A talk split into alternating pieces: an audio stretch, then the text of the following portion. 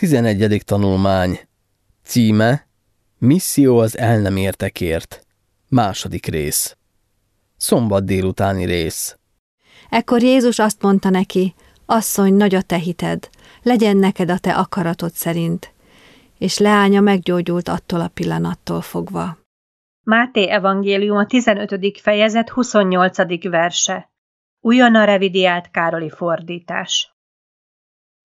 A szerető Isten az első perctől kezdve kereste elveszett gyermekeit, ahogy ma is.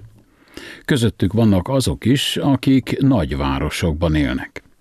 Az ENSZ 2018-ban tette közzé a felmérést, amely szerint a bolygó népességének 55%-a lakik városokban, és ez a szám folyamatosan növekszik.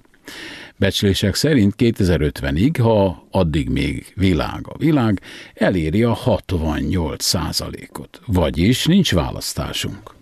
A városokban élőkhöz is el kell vinni az evangéliumot. Mégis sokan a városok evangelizációjának felhívását halva úgy tesznek, mint Jónás.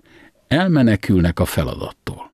Mert amiket régen megírtak, a mi tanulságunkra írták meg, hogy álhatatossággal és az írások végasztalása által reménységünk legyen.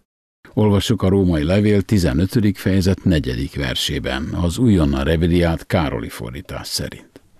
Ebben az is benne foglaltatik, amit Jónásról írtak. Jézus nem csak az Izrael városaiban élőknek szolgált, hanem azoknak is, akik idegen területeken éltek, akik nem voltak zsidók, nem tartoztak a választott néphez. A héten Krisztusnak Tírus és Szidon vidékén végzett missziója történetét tanulmányozzuk. Hogy lássuk, miként alkalmazhatjuk ennek tanulságait a saját életünkben.